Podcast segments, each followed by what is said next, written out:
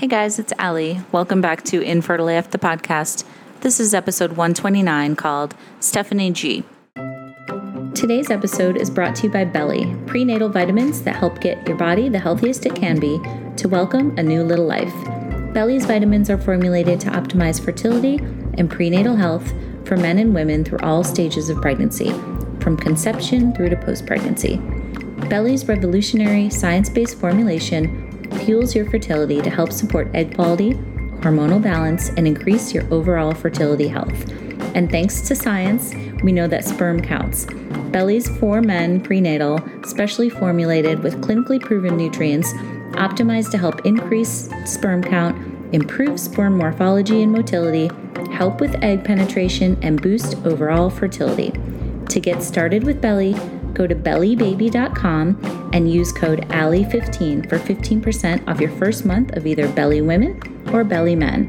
Again, it's belibaby, B E L I B A B Y.com, and use code ALI, A L I 15 for 15% off. Thanks, Beli. Okay, guys, so today my guest is Stephanie Gottlieb, who is a fine jewelry designer who lives in New York City. She's also a mom of two but it was not an easy road to get to her two babies. So she's going to share her story with us today.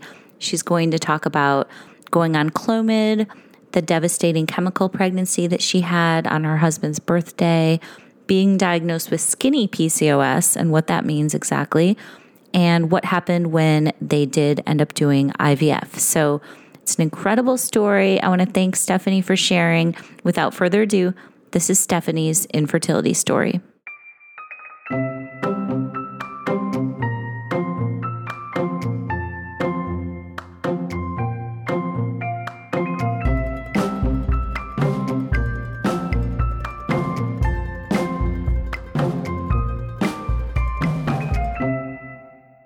Hello, Stephanie. Thank you so much for doing this today. How are you? I'm great. Thank you for having me. I'm excited to share a little bit with you. Yeah, I can't wait to get into your story. So I know a little bit about it, but you know, I always like to kind of start at the beginning and ask, did you always want to be a mom? So I definitely always wanted to be a mom, but I am not I'm not the girl who had like this vision of the house and the white picket fence and how many children I would have and you know, being at home with them all the time, that just wasn't really ever something I saw for myself.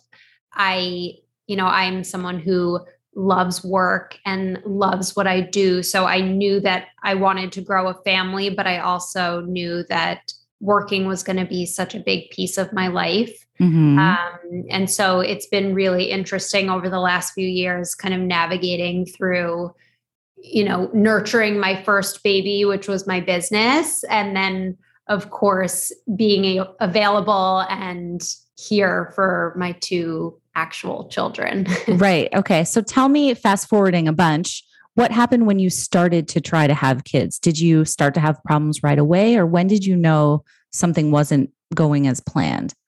So I think it was probably like most people, you know, I kind of went into it blindly, not realizing that there were so many pieces at play and that, you know, maybe I wouldn't get pregnant right away. I think we're so many of us are just kind of trained to believe that like if there's no condom, you're getting pregnant. And so that's sort of what I thought would happen. And I think we went into it super optimistically. My husband and I have been together since high school. So, same. Oh, really? I yes. Um, yeah. So there was never like any urgency or rush. We were never planning as kids to you know grow up and have babies. It was right you you weren't talking about kids in high school right? Yeah. it was like how do we not get pregnant? Right we had such a long journey together that you know we got married and still had time and traveled and kind of did everything we wanted to do. And then when we were finally ready to have kids we went into it just thinking it would happen. Mm-hmm. um, and you know six months passed and i think for the first few months it's fun right like you're just having more sex than usual and right not really thinking too much about it but as time goes on and things don't happen certainly we started to wonder why it wasn't happening. And then it, it puts this whole new pressure and perspective on what should be fun and light and exciting. And so that's kind of what happened. And, you know, in hindsight, I wish I had done more research and kind mm-hmm. of spoken to an OB and learned about, you know, what potentially could go wrong. And I don't think enough of us are proactive about our fertility. And maybe I'm skipping ahead here too. Yeah, that's um, okay. But I didn't know to ask questions. Right. So and, six months uh, into it, what was ha- was it? You just weren't getting pregnant, or had you we had a loss? We weren't getting pregnant. Mm-hmm. Um, nothing was happening. Mm-hmm. I didn't really even know that I should be peeing on sticks to right. know when I was fertile. And honestly, my period had been so irregular for my entire young adult life that predicting that window was getting more difficult. So I consulted with my OB at some point who just kind of told me to stick with the sticks and, you know, be diligent about timing and try a few days before and a few days after just in case it was a little bit off. So okay. I did that. And, you know, it was a year later. I was uh-huh. frustrated and disappointed and like basically having sex was a job. And yes. my, my husband and I, you know, it's, it's, it feels like so long ago now that it's, it's, um, I'm almost desensitized to how emotional and, yeah, you know, it, it really took a toll. Right. My, my, husband and I stuck together and mm-hmm.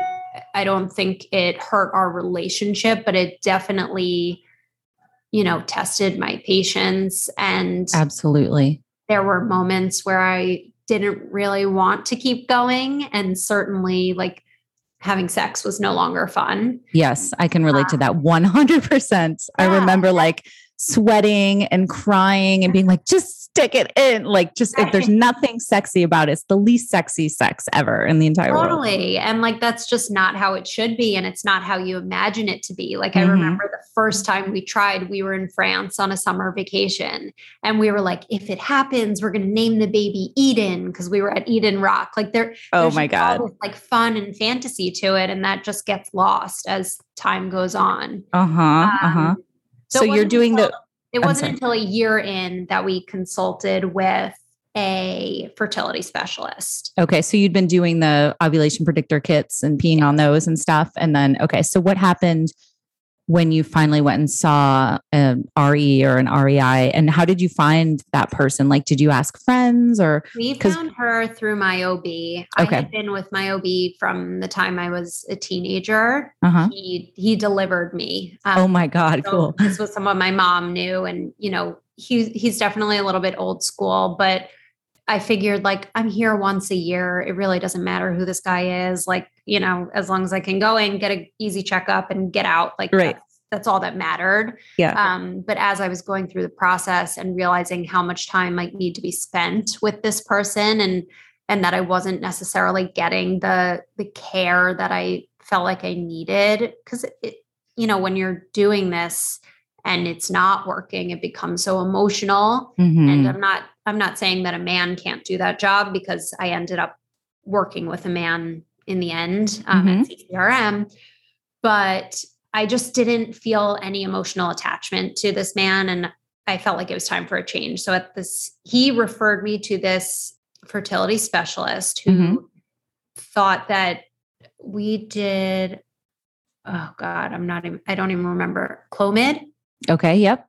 So put me on some medication to help predict the timing mm-hmm. of when I mm-hmm. would be ovulating. We tried that for, we tried that. I got pregnant, had a chemical pregnancy, uh-huh. miscarried on my husband's birthday on a plane I'm to so Hawaii. Sorry. I'm so um, sorry. And you know what? I I knew ahead of time that it was going to happen because as soon as I got pregnant or saw the, you know, pregnant stick, uh-huh. I went to my OB and he said, you know what, the numbers are not looking good. This oh wow. Going, this is going to end in a miscarriage. So like oh. I had I had a little bit of a heads up. Yeah. Um, How did it feel to hear those words though? That's always so it was such a knife to the heart. Yeah. And I blamed him you know, like I just, I never wanted your to, husband or the doctor? No, the doctor. oh, okay. I, I, just never wanted to be in that office again. Mm-hmm. I felt like he was so cold and like straight with those facts. And I, mm. I wanted like a little bit more of a loving, mm-hmm. kinder yep. voice telling bedside manner. And yes, the bedside manner was missing. Yeah. Um, and so that happened. And yeah. as soon as we got home from our trip, I switched my OB. I continued seeing this woman. Uh-huh. And I, I kept going with her. We did the Clomid, I think, three times. Did you have any bad reactions with Clomid? Because so many people I talk to, it's like there's like the Clomid crazies, or it makes like somebody said they felt like the Incredible Hulk, like it just made them so angry. I didn't, but at that okay. point, like who knows if if what I was feeling was from that or right. the the general like being exhausted of this whole process. Completely. Yeah. Um, and so I don't remember the exact timing, but uh-huh. eventually I was in my office complaining to a client about what I was going through and how frustrated I was and mm-hmm. that it mm-hmm. just wasn't happening and I didn't know what to do anymore. And she had just frozen her eggs and she said, You have to meet with this doctor, Brian Levine at CCRM. Mm-hmm. He's amazing. He will handhold you.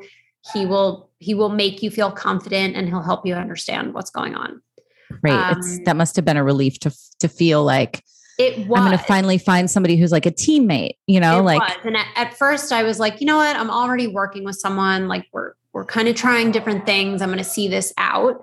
And then I think two weeks later, I had somebody else in my office. And of course, this was very much top of mind. So I'm, you know, venting again to mm-hmm. somebody who mm-hmm. I was close enough to vent with. And she mentioned CCRM again. It was a different doctor, but I was like, all right, if there are two people in my network going to this group, then I need to see what's going on here. Right. Um, okay. So, so I did, did you make an appointment. Yeah. And, and, what happened like when you guys went in? Did your husband go with you or my and the reason I went with me? Okay. The reason I ask is because mine I went alone because my husband was not on board with doing IVF at first after all we'd been through. So it's Got it's just it. interesting. Like he was and like, you go suss it out and report back. And I was like, right. okay. My husband was probably more proactive than I would have been. Mm, um, interesting. He, he, was the one who suggested we reach out to, you know, the higher powers of fertility specialists. I was of the mindset that like when it's when it's meant to be, it will be. But you know, thank God he sort of forced my hand a little bit. Yeah. that all the pieces came together. Right. When we went to Dr. Levine, like the first thing he said is like, you have classic symptoms of someone with what they call skinny PCOS or thin PCOS. Okay. So did he um, explain what that meant to you? He did. And I'm not even going to try to explain it to you. I don't know how familiar you are, but I yeah explain it in a in an eloquent way, so I'm not going to. Okay. Um, but essentially, the typical symptoms you see for somebody with PCOS are symptoms I don't show, mm-hmm. and so most doctors wouldn't even think to explore that avenue because I don't look like that typical patient. Mm-hmm, mm-hmm. Um, and so like my first instinct was just pure rage that like I've been seeing one OB for my entire life and never has this come to light. Right. I just went to another fertility specialist who I've now been seeing for six months. We just did an IUI, and at zero point in the conversation did PCOS come up. Wow. Here I am sitting at my first meeting. Within 10 minutes, this guy can tell me what's wrong with me. Oh my God, I would have been so frustrated as well. Because as was. everybody knows, like when it comes to infertility, like timing, the time is just ticking and passing you by. So, like, any time that's wasted just adds to the complication of this and the frustrations of it. A hundred percent. I was yeah. just, I was purely mad that nobody else stopped to say, what's going on here? Why isn't it working? And right. could this be an option? Right. And so, like, from that first meeting, I met with one of the most incredible nurses on staff. And Dr. Levine was just, his personality is magnetic. Like, he mm-hmm. was just so kind and so confident and so comforting. Mm-hmm. Um, and so, like, we knew instantly that we wanted to do this with him. If someone was going to get us pregnant, it would be him. Right. Um, and we like jumped right in. Yeah. So, what was the plan? He he said like from the start, like you will get pregnant. This is going to work for you. You just need a little bit of help. Mm-hmm. Um, at that point, like I wasn't getting regular periods at all. So Mhm. those ovulation sticks were doing absolutely nothing for me. I was completely missing the windows, trying at the completely wrong times. Mm-hmm. And so we planned to do IVF. And when we, you know, did the egg retrieval, we ended up with the best case scenario, like Mm. so many. I think we had, I think we ended up with like 19 fertilized eggs. Wow, that's Um, incredible. so wait, just backtracking just a little bit. Was how did you do with the stims and the meds and all that leading up to the retrieval? Right. That's the part that I like blacked blacked out from my mind. So it's I know it's hard to remember too. All these, you know, years later, it is. I, I forget all the details of mine too. I remember so the first few times there was a nurse that I loved. She was so, so sweet and gave me her cell phone number and said, if you have any problems, text me. So she came over for the first few times I did it. Mm-hmm. And I didn't want my husband to do it. I like, I, I don't know why. Like he's, he was actually pre med before he wasn't, but like Mm. he loves medicine. Like he totally could have done it, no problem. But for some reason, I had this like instinct that I had to do them myself. Mm-hmm. Um, and even like if the door was open or I could like hear him in the background, I couldn't do it. I had to just like be alone in the bathroom with the door closed and pure quiet. Yeah, I get that. Um, I don't know. It was just like this moment for myself. mm-hmm. And I remember like having to talk myself up, like, you can do this. Mhm. It's not so bad. And I, I think the worst part was not like sticking myself with a needle, but like seeing the bruises afterwards Yeah. and having that like stick with me for weeks and weeks on end. Yep. It was just like this constant reminder in the mirror that like I was having to do this every day. And Yeah. there were definitely days where like I would just sit there for 30 minutes, like be, you know, almost like right before you jump into a pool or take a dive, like you like you have Right. that moment where you stop yourself. Uh huh. And I just remember that moment like over and over again. Yeah.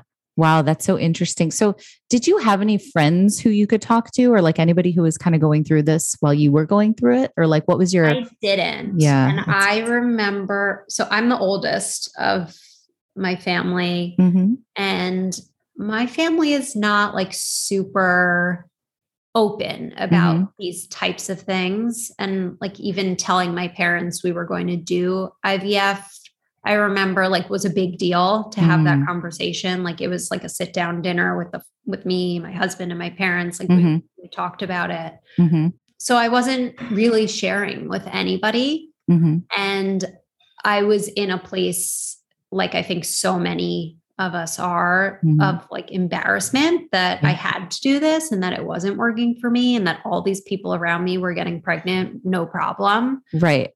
I think luckily for me, I was my husband and I were like the first of our friends to get married. So we were also at the beginning stages of our friends trying to get pregnant. So Mhm. I'm thankful for that timing because had I been a year later where, you know, all my friends had kids, this would have crushed me. Like yeah, that's such a good word for it. It is crushing. It's crushing when people around you are seemingly, you know, there's those people like, oh, I just looked at him and sneezed and I got pregnant. And, And you're I just mean, like, that, literally happened to my best friend like Yeah. weeks after I was pregnant. So like the timing was right for me in that sense. right. Um, Understandable. But I do remember, regardless of like what my close network was going through, like every Instagram post, every Facebook post of a baby announcement Mm. felt like a personal attack. Like I, Yeah. I was in such a dark place that I couldn't be happy for other people.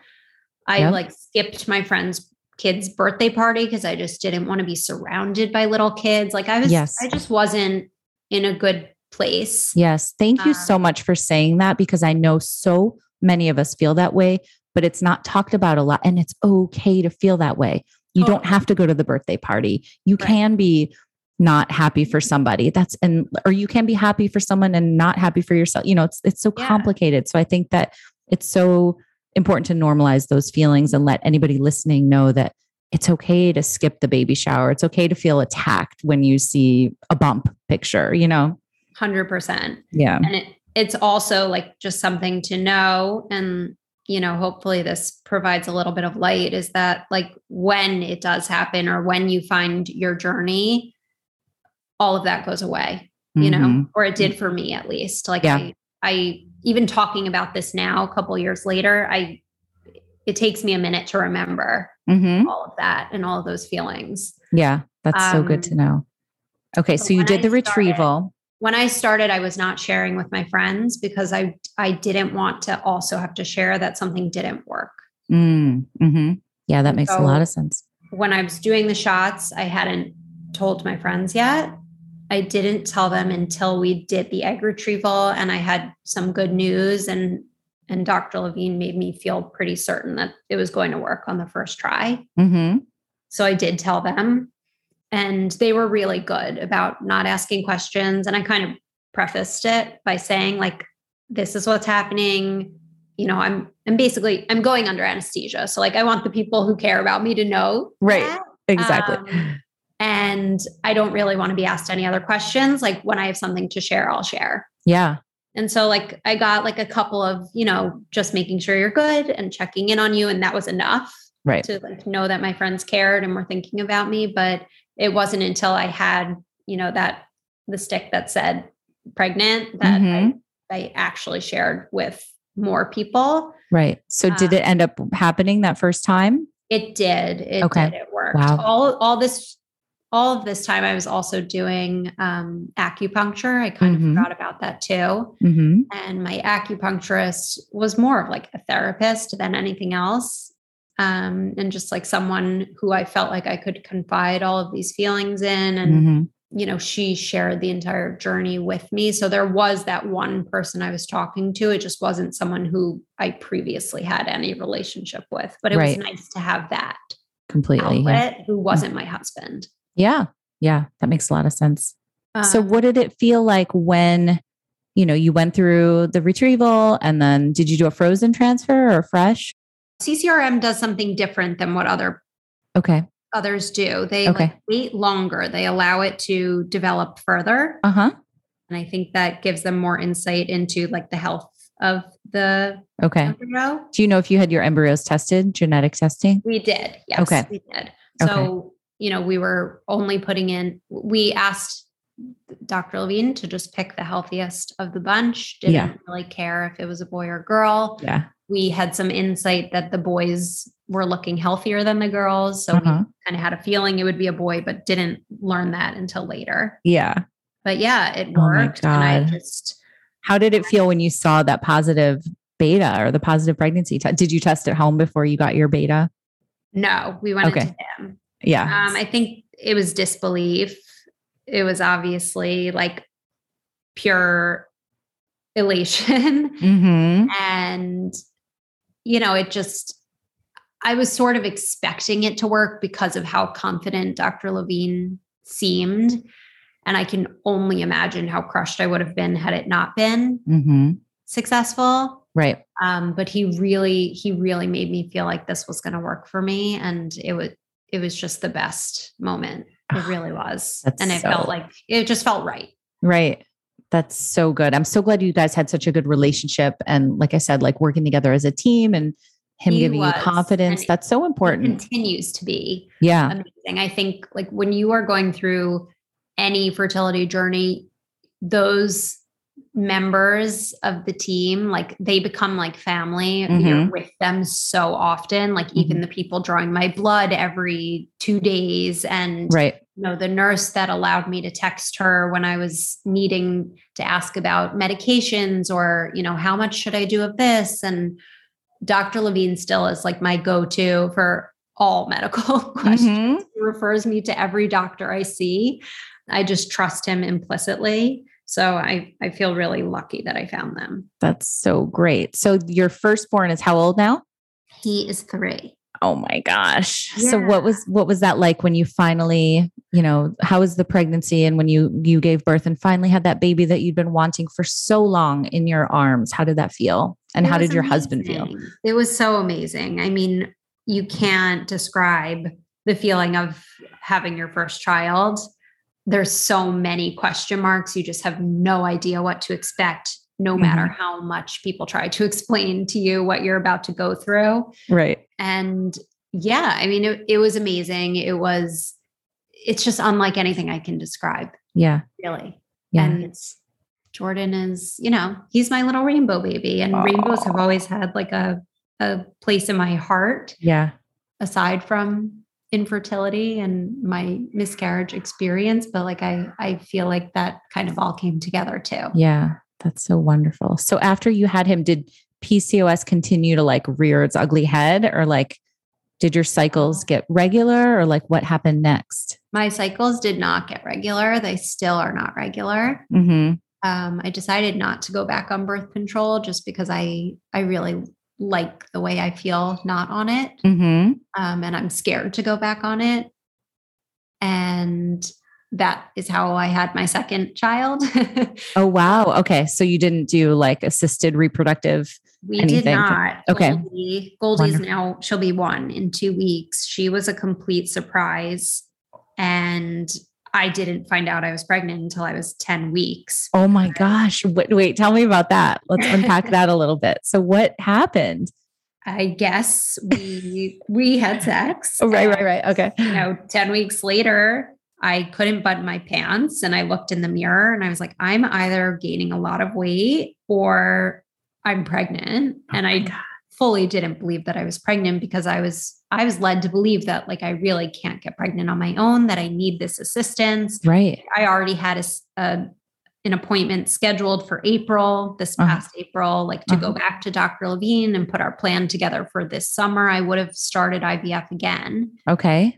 And so I, I took a pregnancy test. It was the day of my husband's birthday, like Oh wow. two years after that first miscarriage. Oh wow. And it said pregnant. And I did another one. And I was hiding it from my husband because I didn't want to like get his hopes up unless it was real. You're right.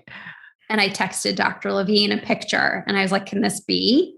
Oh, Um, and he's like, it, it totally could be. The line is faint, but it looks like you might be coming on Monday. So he was the first person who knew before Brett. That's amazing. Um, but I did, I showed Brett the pregnancy test on his birthday, like right before we had dinner with all of our friends. oh, Um, was he just elated? Yeah, he like, I took a picture of his face like while I was showing him. That's awesome. And it was just like classic, so perfect. And thank God it was a healthy pregnancy. And you know, my my journey continues. I have no idea if I were to try again what that would look like, but I feel really lucky that I didn't have to do that process again. Right. Oh my gosh, what a story. Before we wrap it up, I want to hear about I know you're doing this amazing campaign with CCRM Yeah. um, for their F word collection. And I love what they say. You know, their their goal is destigmatizing the conversation around fertility, which is obviously the goal of this podcast as well. So, can you tell me a little bit more about why you're so passionate about the cause? And I also want to talk about what you've created, which are this beautiful flower bracelet, which is so just so stunning. Yeah. So I didn't share at any point in my journey publicly that I had undergone IVF. The only people who knew were close family and friends who I I felt close enough to to share that with. And I even like went so far as to tell my close friends, like, I'm not sharing this publicly. Like, I don't really want people to know. I still felt like I was in this place of like embarrassment that I had to undergo IVF. Mm, And then I remember being at one of my appointments and seeing someone I knew in the office. mhm. And I remember like having this panic of like, okay, now someone knows that I'm here and that I'm doing this. And like, now I need to figure out this path. Like, do I tell people? Do I not? And Yeah. I texted her after and just said, like, I don't know how you feel about your journey, but like I'm keeping mine pretty quiet. Like I'm happy to be a resource for you. I don't Mhm. know what stage you're at. Like I I just wanted her to know like where I was at. Yeah.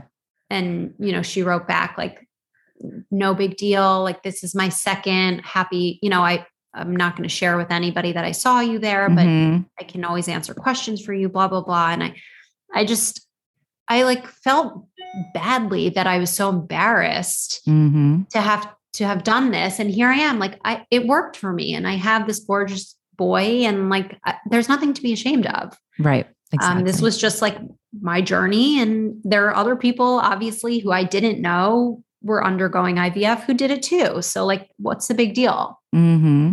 and so almost like a year after jordan was born i felt like i felt this need to share I felt like I was hiding a secret and I'm pretty open on my Instagram and I share a lot of my life. And I felt like I had this like dirty secret that I've been mm-hmm. hiding for a full year. And if I, you know, if I want to be honest and I want to be forward with my followers, like this is something they should know. Right. So we had this product that launched called the I am bracelet. And it's this string bracelet with a little diamond on top, and each string color represents a different adjective. Mm-hmm. And so I named the light purple the hopeful bracelet. Mm-hmm. And it was sort of my my way of sharing my story and kind of reaching out to my network and community and telling them that like I did this, this was my experience. And you know the hopeful is not only for others who are going through this that you know they have also a success story to share but that by sharing all of this like we can help uplift others we can help educate each other and we can help each other get through kind of these darker moments. Yes. Um, so that was my i am bracelet launch and that just kind of opened me up to being more of a spokesperson for you know undergoing IVF and having experienced this. And it allowed me to network with others who had the similar experience. And I think CCRM was kind of excited to have a new a new face to share the story mm-hmm. voice. Um, right because I think like when when you see someone who you respect and admire talk about it, somehow it makes it feel better. 100%. Um, yep. So, you know, working closely with CCRM has just been part of my like after journey. Like I want to, mm-hmm. you know, pay it forward and Yes, I love that. Hope hope that others maybe don't feel so ashamed if they have to pursue IVF or any other kind of fertility treatment. Mm-hmm. Um, I just think it's so important to engage with others and and mostly to educate ourselves because I think so many people go into it blindly and and don't learn enough about what might be ahead. Yes, I could not agree with you more. I was so naive and blind going into it and I'm have the same goal, you know, just educating and uplifting and I just love that I love female founded brands and I love what you're doing, not only with CCRM, but just in general and your message. So I can't thank you enough, Stephanie, for sharing this today. And um, I'm going to tell and everybody the, the bracelet that we're doing now, I didn't really even talk about is this flower, which to me is like a symbol of life and hope. And, you know, in a very quiet and subtle way. So Mm-hmm. For me, the goal is that anyone buying it to support CCRM and and all of the amazing foundations that they're working with can do that in like a really delicate way gift that to somebody who's going through a hard time or wear it yourself as like a daily symbol of what you're going through and yep. you know, you're a warrior and you can get through this and there's kind of light at the end of the tunnel and it's just a small way that we can give back